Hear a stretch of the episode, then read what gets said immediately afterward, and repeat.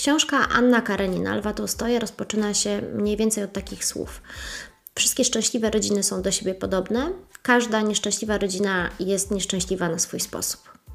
I przyznaję, że gdyby nie stało za mną ponad 10 lat e, praktyki zawodowej, praktyki adwokackiej, która koncentruje się na prowadzeniu spraw rodzinnych, to prawdopodobnie powiedziałabym, że Tolstoj trafił w punkt.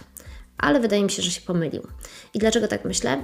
Otóż dlatego, że poznając różnych ludzi i mm, przybliżając się do historii ich życia, dochodzę do takich oto wniosków, że pompatycznie ludzkość nie uczy się na swoich błędach, a już tak bardziej konkretnie, my ludzie nieustannie powtarzamy te same uchybienia wobec naszych rodzin, naszych dzieci, naszych partnerów, a nawet wobec samych siebie.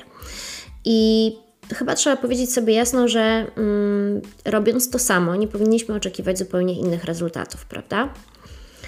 Natomiast chyba wszyscy lubimy myśleć, że e, jesteśmy absolutnie wyjątkowi, inni niż wszyscy inni ludzie na tym globie.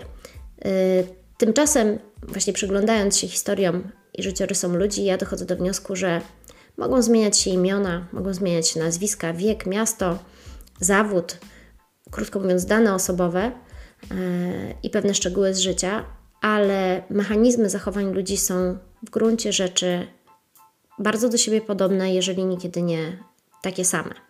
I ten podcast y, powstał oczywiście po to, abym znalazła jakieś ujście dla historii, które mm, poniekąd stają się moim udziałem.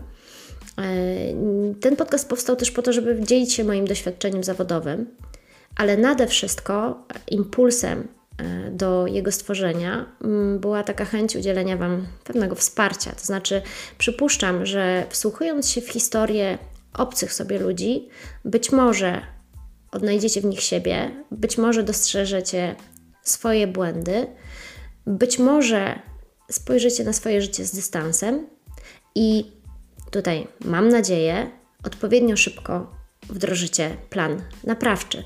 Oczywiście, jeżeli zależy Wam na Waszych związkach. Ja nazywam się Joanna Parafianowicz, jestem adwokatem i zapraszam do wysłuchania podcastu w związku z tym.